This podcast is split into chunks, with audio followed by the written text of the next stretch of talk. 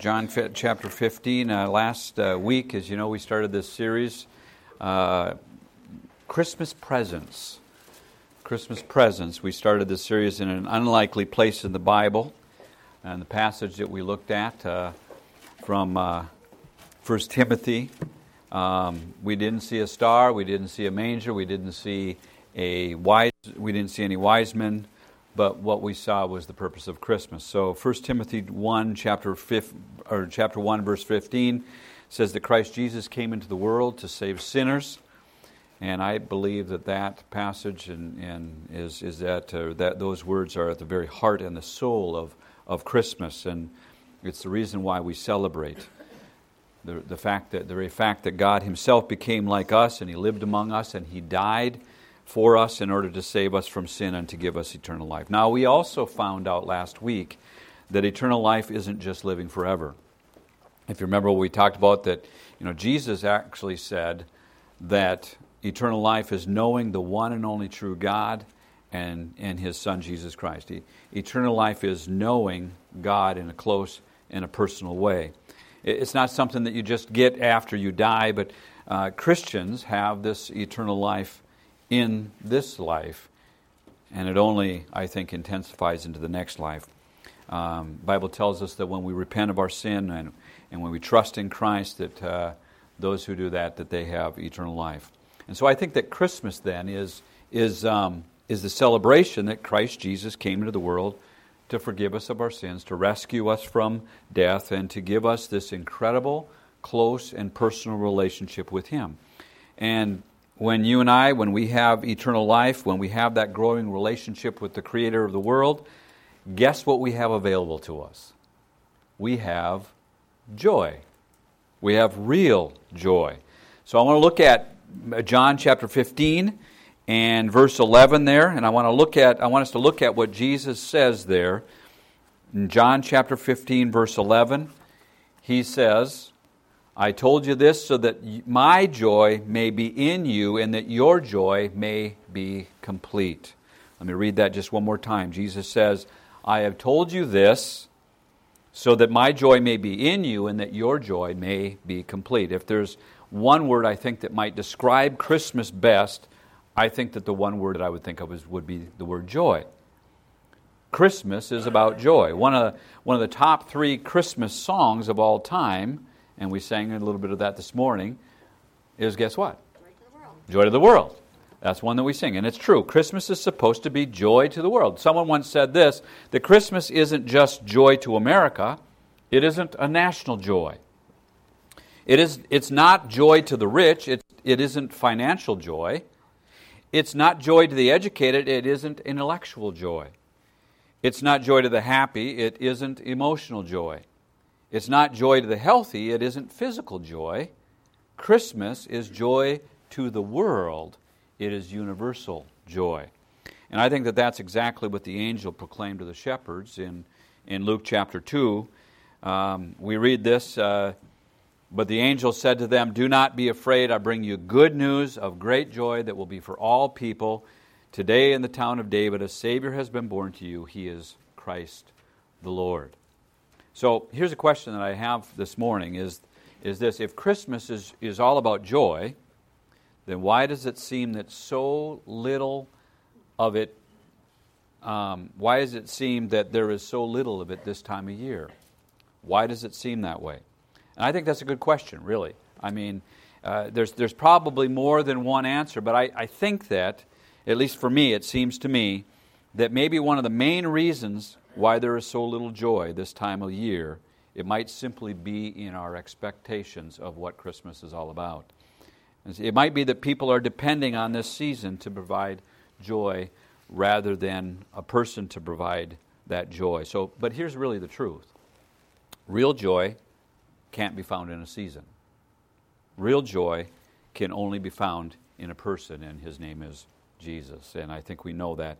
But so, what, what are some of the things that we usually think about when we think of Christmas? I, I maybe mentioned this a little bit earlier, but some of the things that I think about, uh, some of the things that I, I mentioned last week, but um, oftentimes I think we think about food. And um, I mean, when I, I, I don't know about you, but you can name some of the things out, but I think of well, I, I don't think of lutefisk much anymore, but probably the first half of my life, that's every, every Christmas, regardless of, I mean, there was lutefisk on the table, and lefse and krumkake and, and rosettes, and, but then you get all the pickles and the, grandparents had it all there. How about you? Some, some things that you remember at, some of the food, some of your, that you think about when you think of Christmas. Any of you? Just shout it out. Cookies? Cook? Ham? Kibasa. Oh, yes. Yeah. Anybody else? What's that? Candy? Okay.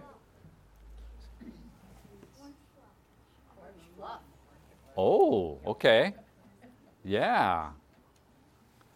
Anybody else? Cranberries. Cranberries, yeah. Got to have cranberries. Pumpkin pie. Pumpkin pie, apple pie. Pecan pie. Pecan pie, mincemeat pie, and although I'm not really crazy about it, but I, I will, I will eat it. Uh, grandma used to have blueberry pie and all that. I mean, just you think about all the food, and it all comes out. And, and I, I know that it's a great time to add on a couple extra pounds because we all need that. Um, but I think about all of the food, and it's just amazing. Um, did somebody say lefse? Mm. You said lefse? Oh, lefse. Yes, there you go. Um, but anyway, uh, Christmas. I, I, think about all the fun and and stuff. Fun, you know, with all the anticipation of gift buying and celebration, and and uh, my least favorite is probably Walmart or anything like that. But but I do I do love. How many like to buy gifts? You, you think about something special and and that you want to get for some person and and I already, I already told you last week I already got Su- one of Susan's main gifts this year and so guys I'm just encouraging you and letting you know that you know to go out and get your your spouses a, a gift but um, I, you know, we think about all the fun and the anticipation and the celebration. And also, I think Christmas reminds us of family. I think most often we are willing to travel long miles and just to be with our family. So there's food, there's fun, there's family, there's, you know, those things I think are just awesome at Christmas. And yet, of all of those, all of those things can only provide temporary satisfaction. Do we realize that? Only Jesus can provide that deep, lasting joy. And so I want to look at God's Word this morning and really just look at this, this joy, what this real joy is. And so I really have just three main ideas here this morning, and so I want to share them with you. And the first is this that real joy is a gift from God. Real joy is a gift from God. So I want to go back to John chapter 15, verse 11.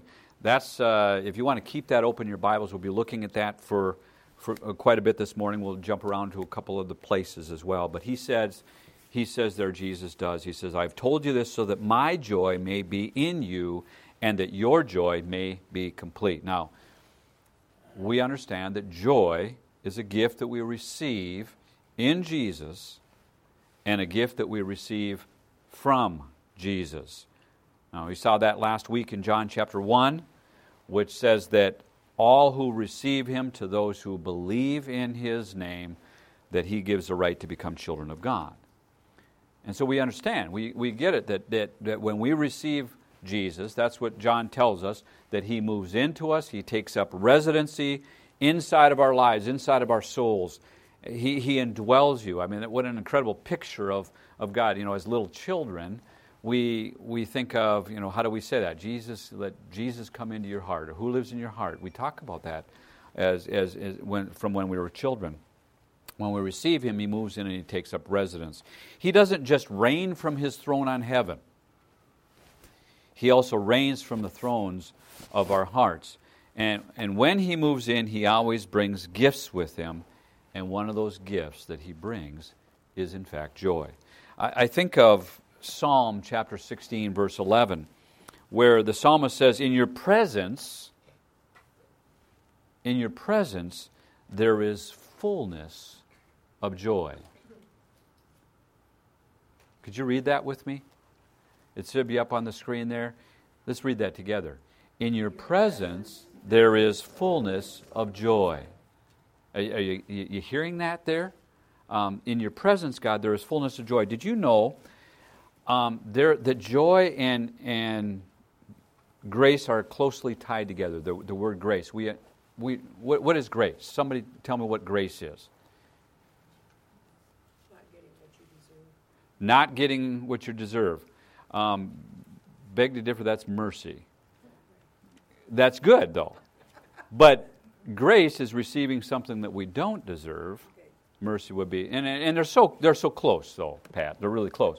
But yes, grace is receiving something that you don't. So God gives us, He steps into our lives, He gives us not just joy, but He gives us life, which is what we talked about last week. He gives us life, and we didn't deserve that when we deserved what? Death. death. We deserve punishment. The wages of sin is death, but the gift of God is eternal life in Christ Jesus our Lord.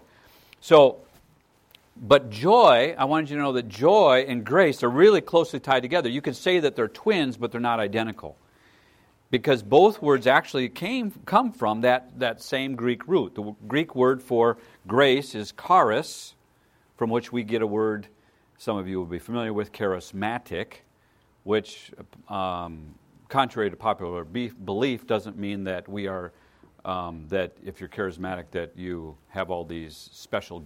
Well, it sort of does, but it doesn't. But we we see the the the outside effects of that, like speaking in a, in a tongue or or being able to you know do a bunch of things like that. But it really means full of grace. That's what charismatic means. You're full of grace, and so that's that's what grace is. And then the word for joy is chara, and you actually you might say that the way that you enjoy grace is through joy. Um, I mean, you receive grace by faith, but you enjoy grace through joy.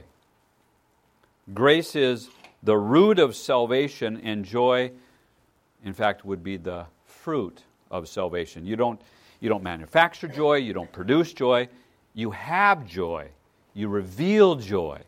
And, and, and the bottom of line is this is that joy is present.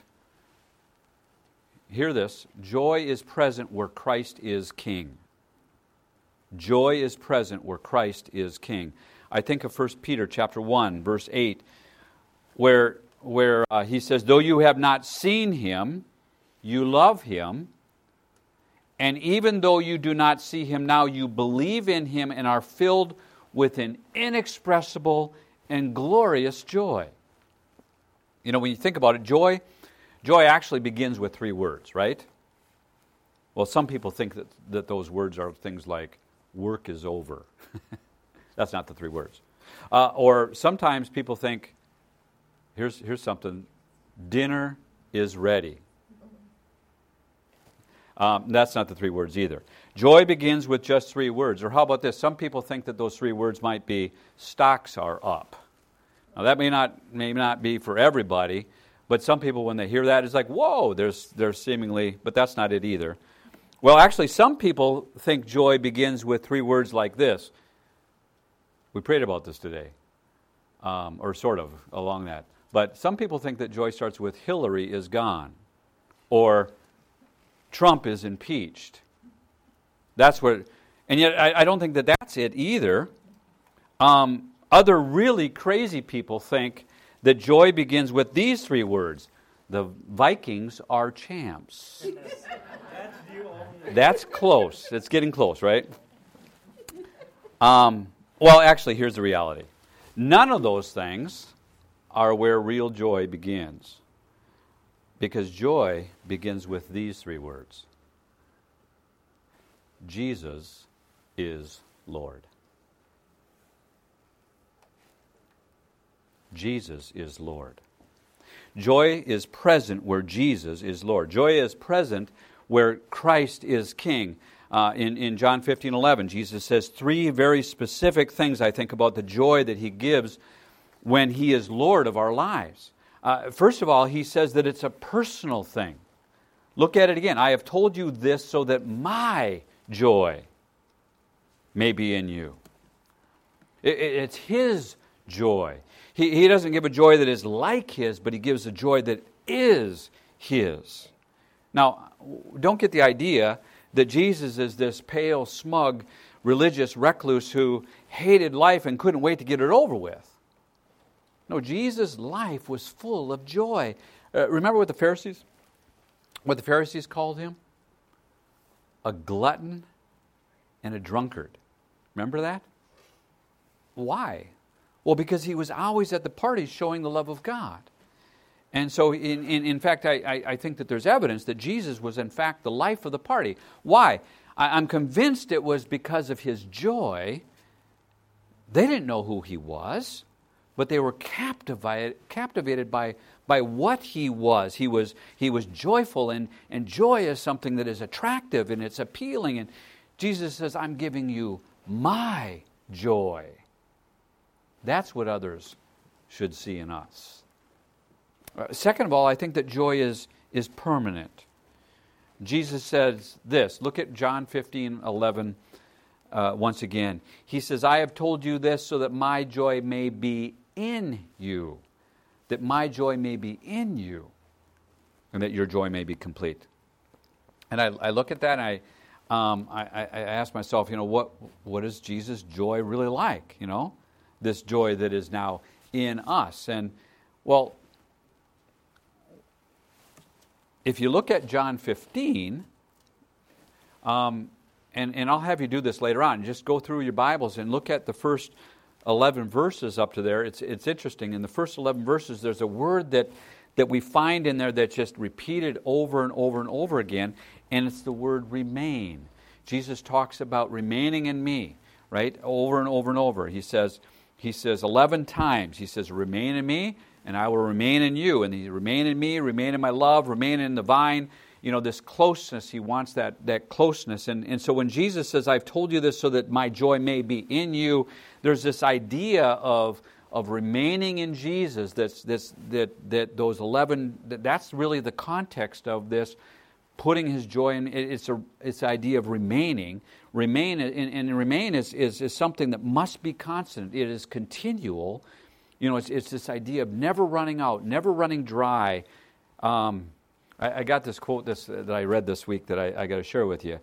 Uh, this person said, If there seems to be no joy in your life, maybe there's a leak in your faith.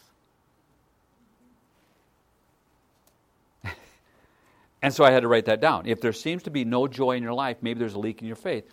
And here's why because the joy that Jesus gives is permanent it's permanent. But then, third of all, the joy that Jesus gives is also plentiful. Plentiful. I have told you, listen to what he says again. I've told you this so that my joy may be in you and that your joy may be complete.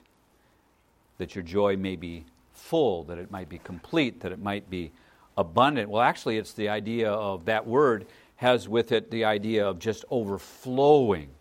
And I can't help but think of like like Psalm 23, where, you know, in verse 5, where, where the psalmist says, You prepare a table before me in the presence of my enemies. You anoint my head with oil. My cup, what does he say? Overflows. Uh, it's, it's just an interesting, well, actually, that's a real interesting image. This image of an overflowing cup. Um, uh, it's, it's most likely it's, it's, it's this reference to wine, which in, in the Bible, wine oftentimes represents joy. Um, now, let me just pause for a minute. Don't think of that through the lens of our contemporary culture, okay? I mean, um, I don't know how many of you have seen this, the, the Bud Light commercial, you know, where you have the king king is up there on his throne and he's got all of his subjects in a line and they're just the line as long as can be and they all come up and they give him a gift and it's a it's either a case or a or a 12 pack or a little or a six pack or something they all have bows on. He's like oh i can't imagine what it is. Have you seen that commercial? And he comes by and he looks at it and he's like oh you got me bud light. And he puts it up and he's got the stack and they said do they do this every christmas? And it's like well yes and they do this every christmas but um, um, and also every Tuesday, or something like that. But um, I, I, some of those commercials are, are pretty creative in that. Um, but the image here, don't think of our, our, our current culture here. I mean, it, we're not talking about when we see overflowing cup, we're not talking about drunkenness, we're not talking about that. But it's rather it's, it's this image of the overflowing cup in that sense, it's, it's just this idea of the abundance of wine brings an abundance of joy. And I, what was Jesus' first miracle? He turned the water into wine, not the, not the cheap, cheap stuff from a plastic carton, the best wine imaginable. And, And what Jesus says to us, I think, is that I'm giving you my best joy possible. It's my joy that I'm giving to you. And it will never run out, and it should, should constantly spill out into your life, and it should overflow everything. It's the, it's the image of, of abundance, this idea of joy. And so, real joy is a gift. You, and you receive that gift of joy with the gift of salvation that is in Jesus alone. That's the image that we have in this passage and in Scripture.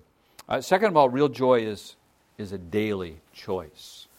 It's a daily choice.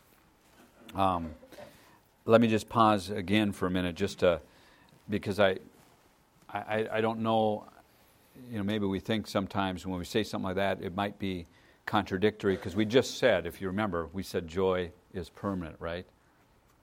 And now we're saying, you know, well, it is. Joy is permanent. I mean, like like him, his joy resides in it, remains in us, and so it's always available to us and it's always permanent. But how can we say that real joy is a daily choice then? Um, well, I, I, I, think it's really rather simple. Um, I think it's because possessing joy and using it are two different things. Um, can we all agree on that? Possessing joy and using our joy, um, living out our joy, I think those are two different things. Um, I mean, joy is always available to us, but it's not always chosen by us. Joy is abundant, but it's not automatic no matter the circumstances of your life, you get to choose whether or not you will be joyful. So, how do I do that? Well, let's once again go back to John chapter 15, verse 11. He says this I have told you this so that my joy may be in you. Well, what has Jesus told us? What's the this that he's talking about? Uh, and I, I think that that's always the danger of just pulling out a verse out of Scripture and then just kind of you know, uh, because we, we don't always have the full context. And so, what Jesus is referring to here is that we have to look at the prior couple of verses. In fact, you could go all the way back to verse 1 to get the context of that. But I'm going to focus on verses 9 and 10. And here's what he says As the Father has loved us, so have I loved you. Now remain in my love, he says. If you obey my commands, you will remain in my love, just as I have obeyed my Father's commands and remain in his love. I have told you this so that my joy may be in you and that your joy may be complete. Gives us a, a better picture there, doesn't it? Just rather than focusing on that one verse. So the question then becomes how do we choose to demonstrate real joy? Well, listen closely to what he says. Jesus says we must remain in his love. Okay? But then we ask the question well, how do we remain in His love? Jesus says that we must obey His commands. And so when we remain in God's love by obeying His commands, then we experience His joy. I mean, wow. But I think that that could mean, or, or it must mean, the opposite as well, right? The opposite must be true that we're not remaining in, in the love of God when we are disobeying the commands of God. And when we are disobeying the commands of God, we will not experience the joy of God. And so, joy isn't just a feeling that comes and goes depending on how life is going at the time. Joy doesn't happen to, happen to you, joy must be chosen by you. Now, I was reading something this last week, and it makes a lot of sense, and that is that this person said that it's a sin for a Christian not to be joyful. I had to give that some thought for a little bit and, and really think about that, but I, I think he's right, and here's why. Well, I, first of all, there's the, you know, obviously the tendency to equate joy with, um, with happiness, and when in fact joy isn't really dependent upon our happiness. So there's that. But, but the really the thing that I really focused on was I thought of, well, I thought of 1 Thessalonians chapter 5, verses 16, 17, and 18, which is actually in, in the, the original um, copies or manuscripts, it's really just one verse, but we have it as three. Do you remember what that is? Be joyful always, pray continually, give thanks in all circumstances, for this is this is God's will for you in Christ Jesus. Remember that verse? But do you hear it in that? Be, be, be joyful always, pray continually, give thanks in all circumstances, for this is God's will for you in Christ Jesus. See, joy isn't just recommended by God, it is commanded by God. Well, Paul says that this is God's will for you to be joyful and to be prayerful, prayerful, to be thankful and but again, they're not just suggestions, they're not just recommendations, but they're commands. They're, these are things that are to be consistent in our lives as followers of Jesus Christ. And yet, I, I think that the truth is that even if we understand God's will, we don't always obey God's will. Is that true for you? Yeah? I know it's true for me. Um, you and I, we choose whether or not um, to be prayerful, prayerful or not. That's a choice. Uh, we choose whether or not to be thankful or not, which is a choice. Uh, likewise, we choose whether or not to be joyful or not, uh, or not. That's a choice. And so let me just get practical here. How do, how do you choose to be prayerful?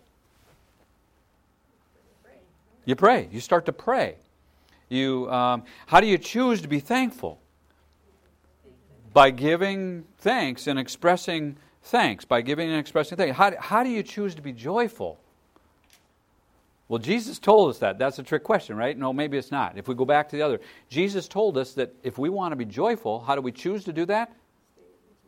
We, sp- we spend time in God's Word. We obey God's Word. We, by doing what we know to, to be right, no matter how difficult that is. We, we do that. That's how we can experience joy. And so, when you choose to be sinful, you can't be joyful. When you choose to be joyful, you can't be sinful. Joy is the result of obedience. Jesus said, I, I remain in the Father's love by obeying His commands, and as I obey the Father's commands, I experience His joy and this is the joy I'm giving to you, that it may remain in you as I eh, eh, and remain, remain in you as you do as I do. That's pretty incredible. I think the bottom line is remain in God's love, obey God's commands, and you'll experience God's joy. So those are those are the first things. Um, one last thing. First thing we said was real joy is a gift from God. Second of all, that real joy is a daily choice. But then finally, real, real joy is absolutely necessary. Absolutely necessary. Joy is not just nice uh, for a follower of Jesus.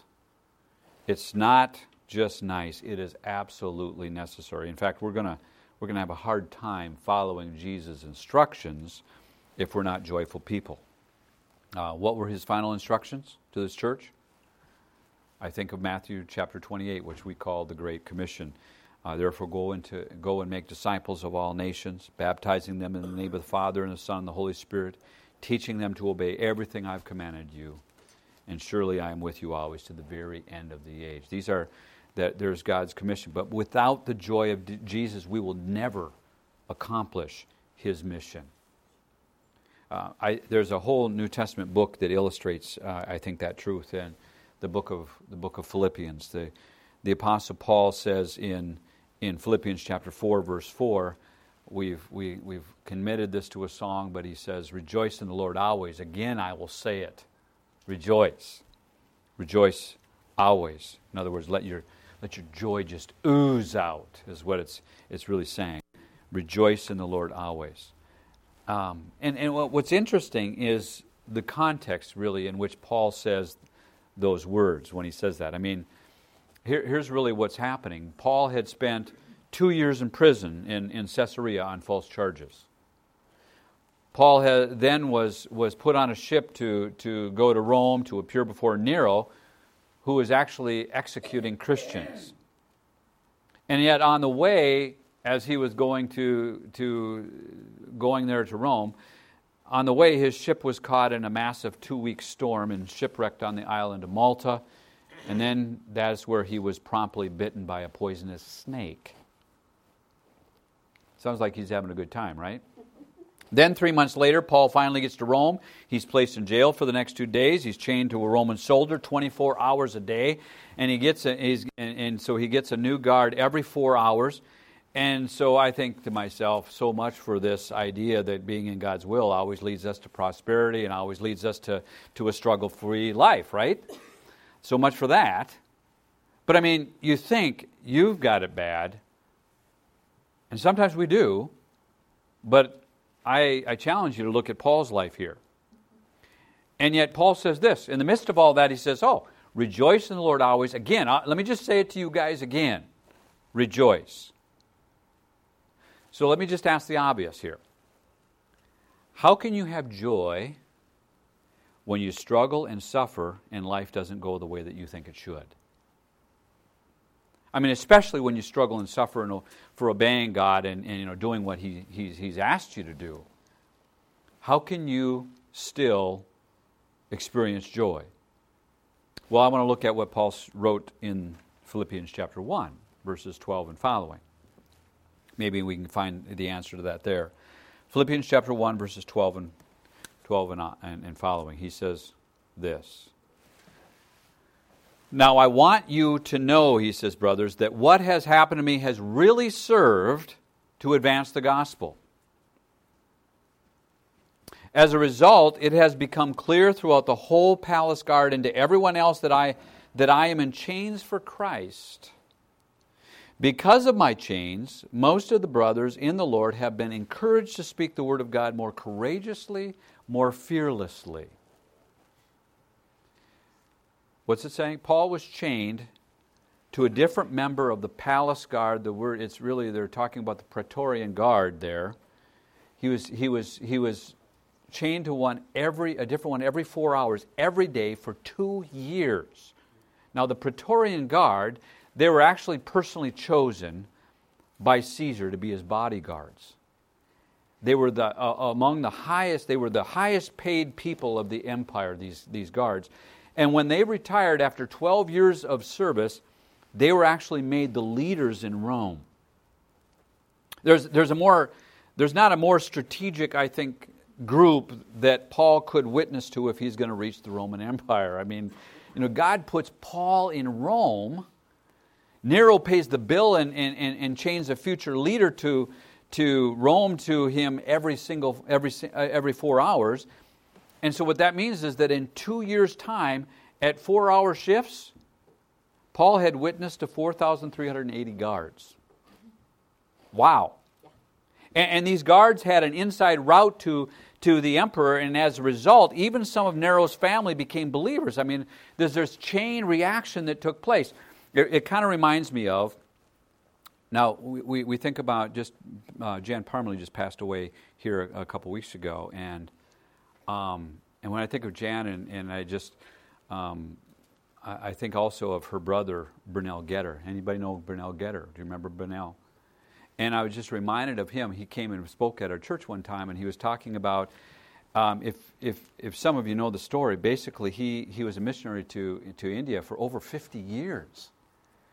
And, and I remember him coming and talking to our church, and he was, he was like, um, he had finally been able to come back to the United States, but but he really didn't care to come back to the United States. He really loved India, and I, I think that ultimately he thought of himself as, as uh, uh, not so much uh, a citizen of, of the United States as much as he did India. But he knew he had to come back and talk to, just share some things with people. But, but they, for the longest time, the, the, uh, the authorities wouldn't let them, there was a lot of unrest and there was a lot of uh, people who were who were lashing out against. I'll just give you the, the quick skinny of it, but they were lashing against a lot of Christian groups, and, and they were in the crosshairs, and they had hostels. Um, they're like little uh, orphanages kind of thing, hostels. Not, not we're not talking about hostility, but um, hostels um, in India, and they were they were running orphanages and, and teaching these people about Jesus and everything else, and and that was their goal. That was their that was their role for 50 years, and yet they were getting a lot of pressure from the government and from all these militia type groups that were were creating a lot of chaos and things like that, and they would bring Bernie before before them, and and they would and this is the part that he thought was really cool. He says they would find him guilty of something and they would sentence him to that he had to stay in India. well, that's what he wanted. And he saw that as just being awesome. You know, you have to, well, your punishment is you got to stay right here in India. And he would praise God. They're not, because a lot of other people were being sent back to their countries or like, like to the United States because they wanted to get rid of these guys. But whatever it is that he did, you got to stay here, and that gave more opportunity to teach the, these, these students in the hostels and to love on them and encourage them and everything else. And um, I think about his story, and and uh, but so what's Paul saying here? Well, let me just tell you first what Paul is not saying. Okay, he's not saying that if you're going through a difficult time, just get over it and be joyful. That is not what he is saying. But what he is saying is that in the midst of your circumstances, no matter what they are, even if you're experiencing difficulty, you have reason for joy. In fact, all of this stuff that has happened to me, Paul would say, it has served to advance the gospel. I mean, look at what I get to do. It has served to advance God's mission. So rejoice, be joyful in Christ. See, I, I think what Paul is saying is that if, if you want to experience the joy of Jesus, then make your life about Jesus. Live your life focused on the advancement of the gospel. Live your life focused on the mission of Jesus. I don't, I don't know about you, but when my life is falling apart, a lot of times the only thing that I think about is me. I, I just want some relief. I just want everything to get fixed. I want everything to go right. But that's not what Paul did. Paul was obsessed with what was happening to the gospel. He was energized because he knew the gospel was advancing. Well, what is the gospel? Christ Jesus came into this world to save sinners. And he saves sinners one way through the gospel, through his gospel. And he gets his gospel's out to sinners in one way, and that is through his people. The gospel is a matter of life and death for the major, for the nations. And nothing is, in, as, is as important as the gospel. And when the gospel is in your life, nothing, nothing, I mean nothing, can steal your joy. Let's pray together. Father, this. Uh, your scripture talks about the joy that you want to give to us, and I, I suspect that many of us have experienced that, and I, I think that sometimes that we have the tendency to squash it too. And Father, I just pray that you would fill us with your joy, and and I, I, I pray that you help us to be obedient and to follow what you want us to do, so that we might experience that that more fully during this holiday season. In Jesus' name, Amen.